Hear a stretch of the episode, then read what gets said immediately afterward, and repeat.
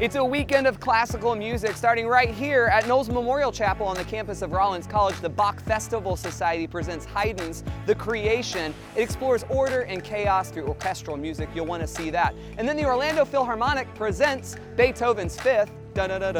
Saturday at 8 p.m. at Bob Carr. And then the Central Florida Community Arts Orchestra brings their 160 piece orchestra to life in A Hero's Journey at Calvary on Friday and two shows on Saturday. Couple theater opportunities for you. Miss Nelson is missing. The famous book comes to life at Orlando Shakes now through November 22nd. And lastly, Mad Cow Theater on Wednesday opens Boesman and Lena about two refugees in South Africa. That runs through November 17th. There's a ton going on. Go out and and see something amazing.